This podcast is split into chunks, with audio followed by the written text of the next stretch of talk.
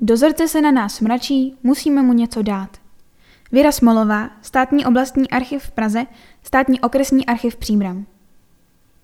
V roce 1888 přišel 50-letému bohutínskému rodákovi a důlnímu tesařskému dozorci Augustínu Růžičkovi z Podlesí dopis od důlního tesaře Františka Vinše z Březových hor, který po něm požadoval velkou částku 53 zlatých pod pohrůžkou, že jinak prozradí, co na něj ví, a tak ho i s rodinou uvrhne do bídy.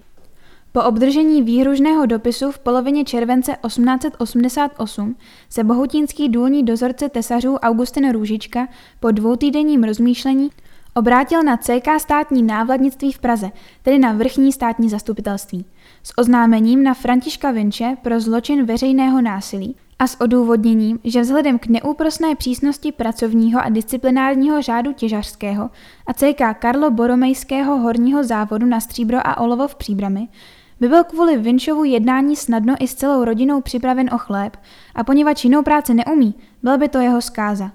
Zároveň se obával, že by horní úřad tuto záležitost nevyšetřil důkladně.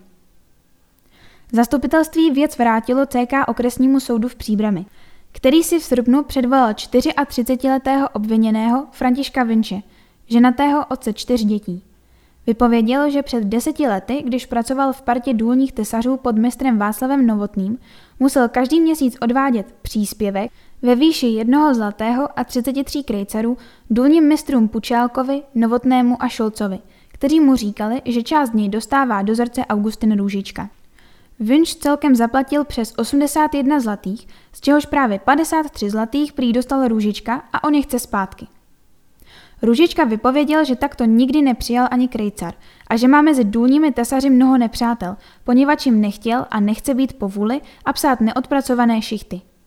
Vinč tvrdil, že se právě proto dozorcům příspěvky dávají. Uvedl jména 12 tesařů, kterým prý Růžička přicáchoval aspoň dvě šichty měsíčně, což se dělo celých 8 roků. Růžička tvrdil, že může odpřísáhnout, že nikomu nepřicáchoval ani jednu. Soudci tedy předvolal CK horního správce Vojtěžsko-Mariánského dolu Huga Greglera 1837 až 1912, který předložil šest anonymních dopisů, jež mu ohledně příspěvků dozorcům a mistrům přišly. V dalším předloženém a podepsaném dopise Vinč obvinil Růžičku, že přijímá od podřízených podplatky za nadržování a úlevu v práci. Správce Gregler vypověděl, že Augustin Růžička je tesařským dozorcem ve Vojtěžsko-Mariánském dole na Březových horách a dohlíží asi na 100 důlních tesařů, kteří jsou rozděleni na tzv. party o třech nebo čtyřech mužích. Každá parta má v čele svého tesařského mistra. Když se tesaři dostaví k ranní, odpolední nebo noční šichtě, důlní dozorce je vyvolává jménem.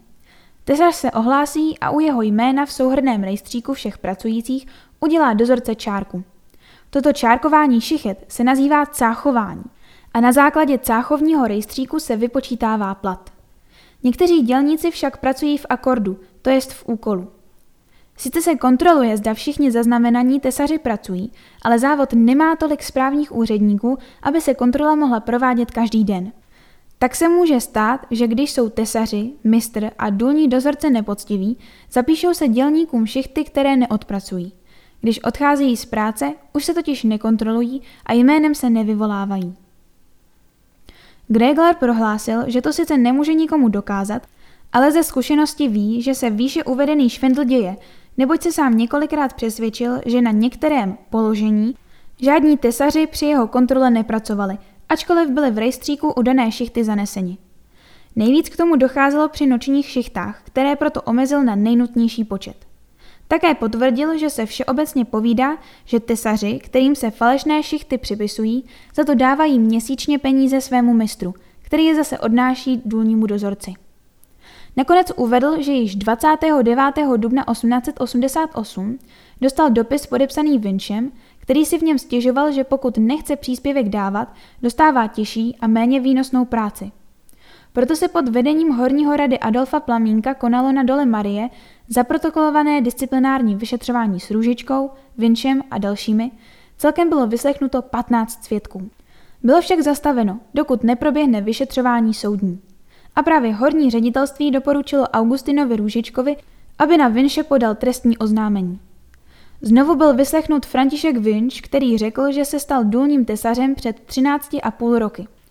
Napřed pracoval pod již zemřelým mistrem Matějem Pučálkou, pak na obzoru 28 pod Václavem Novotným, poté na obzoru 26 u Matěje Šolce, následně přešel na šachtu Františka Josefa pod svého bratra, tesařského mistra Ondřeje Vinše, na to odešel do Kutné hory, ale vrátil se zpátky do příbramy. Co si mu z platu strhával už mistr Pučálka, který říkal, že je to pro dozorce Augustina Růžičku. Vinč o tom tehdy neuvažoval, myslel, že se to musí, takže se nebránil, ani když mu pak vypláceli mzdu nižší o zhruba jeden zlatý měsíčně, i mistři Novotný a Scholz. Mezi horníky se této částce říká akcident, neboli akcís, a platí se za to, že dozorce cáchuje tesařům šichty, které neodpracují, čili o které je erár zkracován.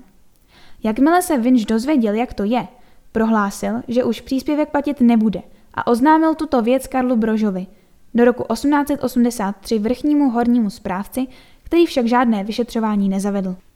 12 důlních tesařů bylo vyslechnuto a soudci z toho šla hlava kolem, protože jejich výpovědi se lišily od toho, co uvedli při vyšetřování na dole Marie.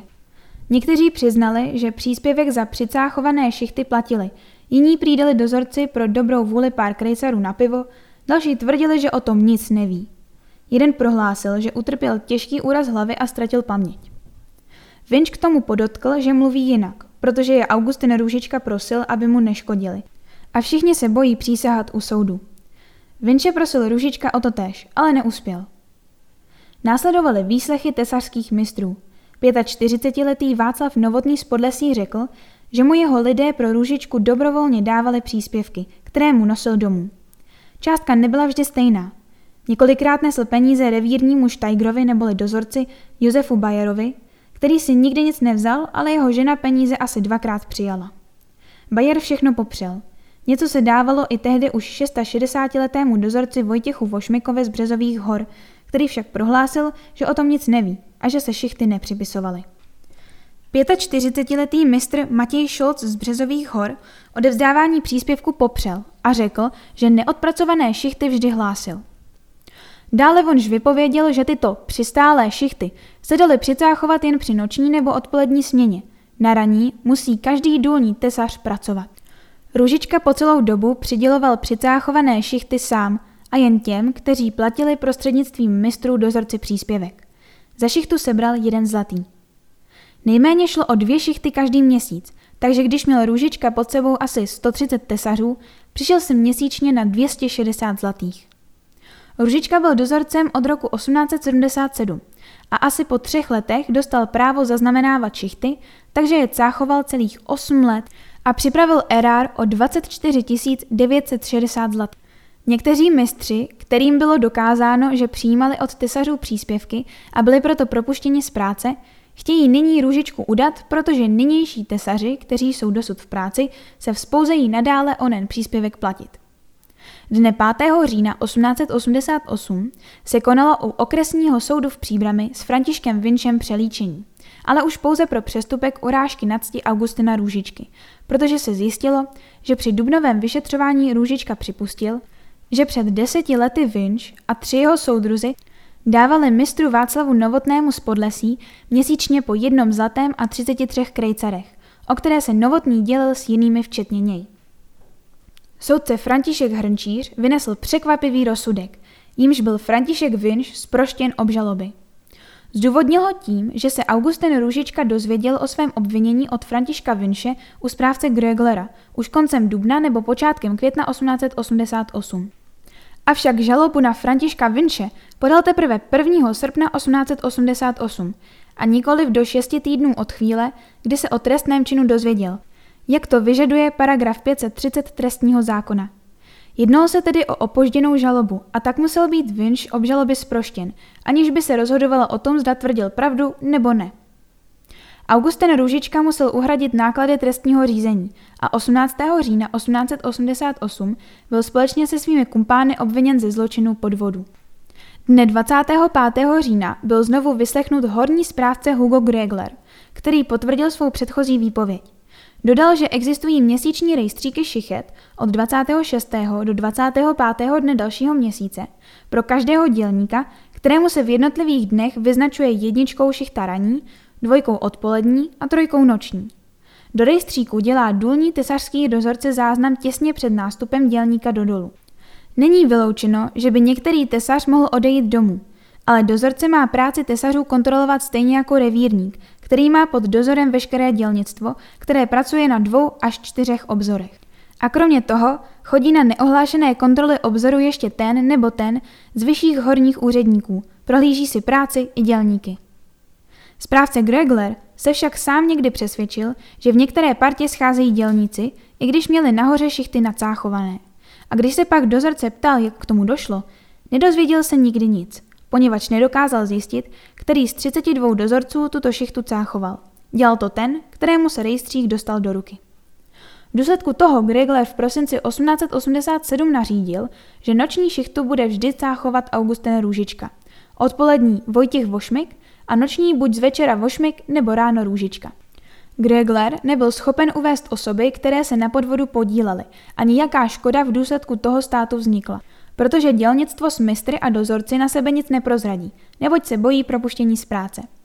Občas byl někdo postrestán za jednu šichtu, pokud byl přestižen, ale bylo to málo kdy. Je pravděpodobné, že se každému mohli připsat až dvě šichty měsíčně.